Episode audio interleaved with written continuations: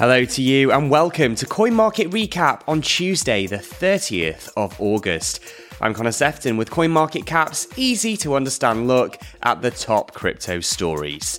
Today, Kyle Roche and Avalabs hit back after an explosive article claims they formed a secret pact to attack rival crypto projects why Ethereum's at risk of a huge setback days before the most significant upgrade in the blockchain's history.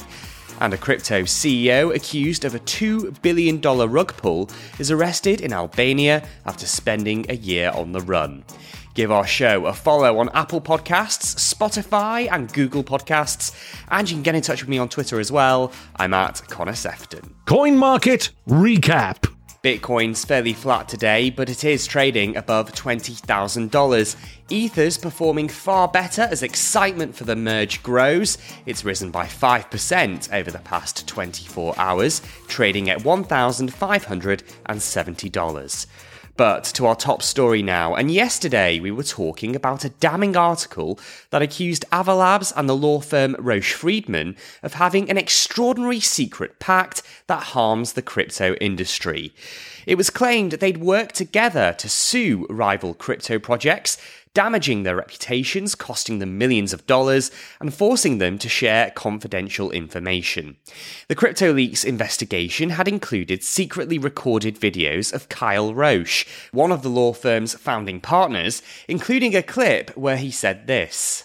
The jury just listens to the story. And that, the fact that 10 idiots control the flow of all the money that happens in American class actions, American like every case. That is what makes the practice of law.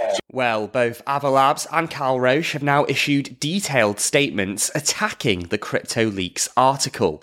Roche claims there was a deliberate scheme to intoxicate and exploit him using leading questions.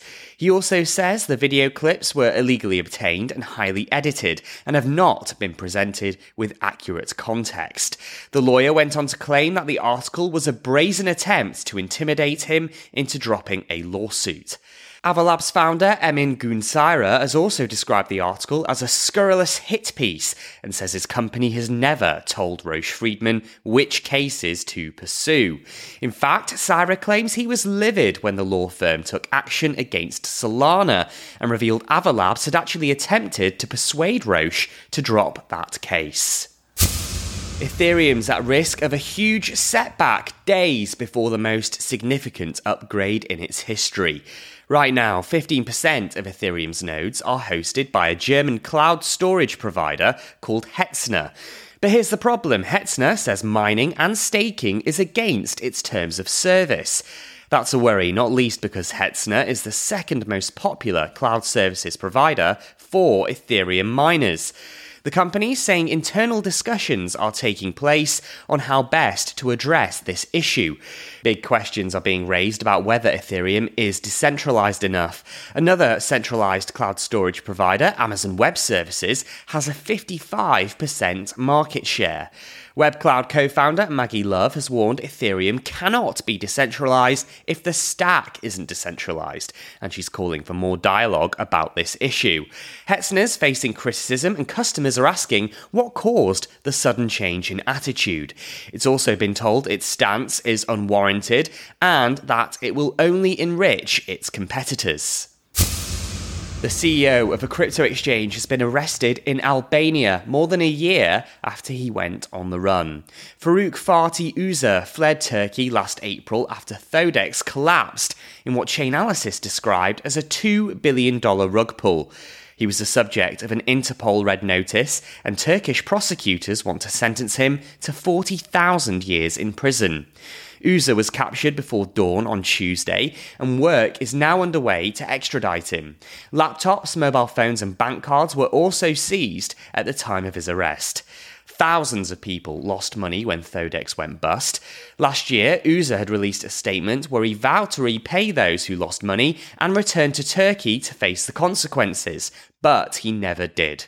Cryptocurrencies have been especially popular in Turkey as the country grapples with astronomical levels of inflation.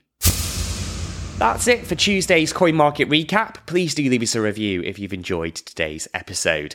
There's plenty more crypto news and features on our website over at coinmarketcap.com slash Alexandria. I'm Connor Sefton. Thanks so much for listening. And yes, we'll be back with more news tomorrow. Bye bye for now.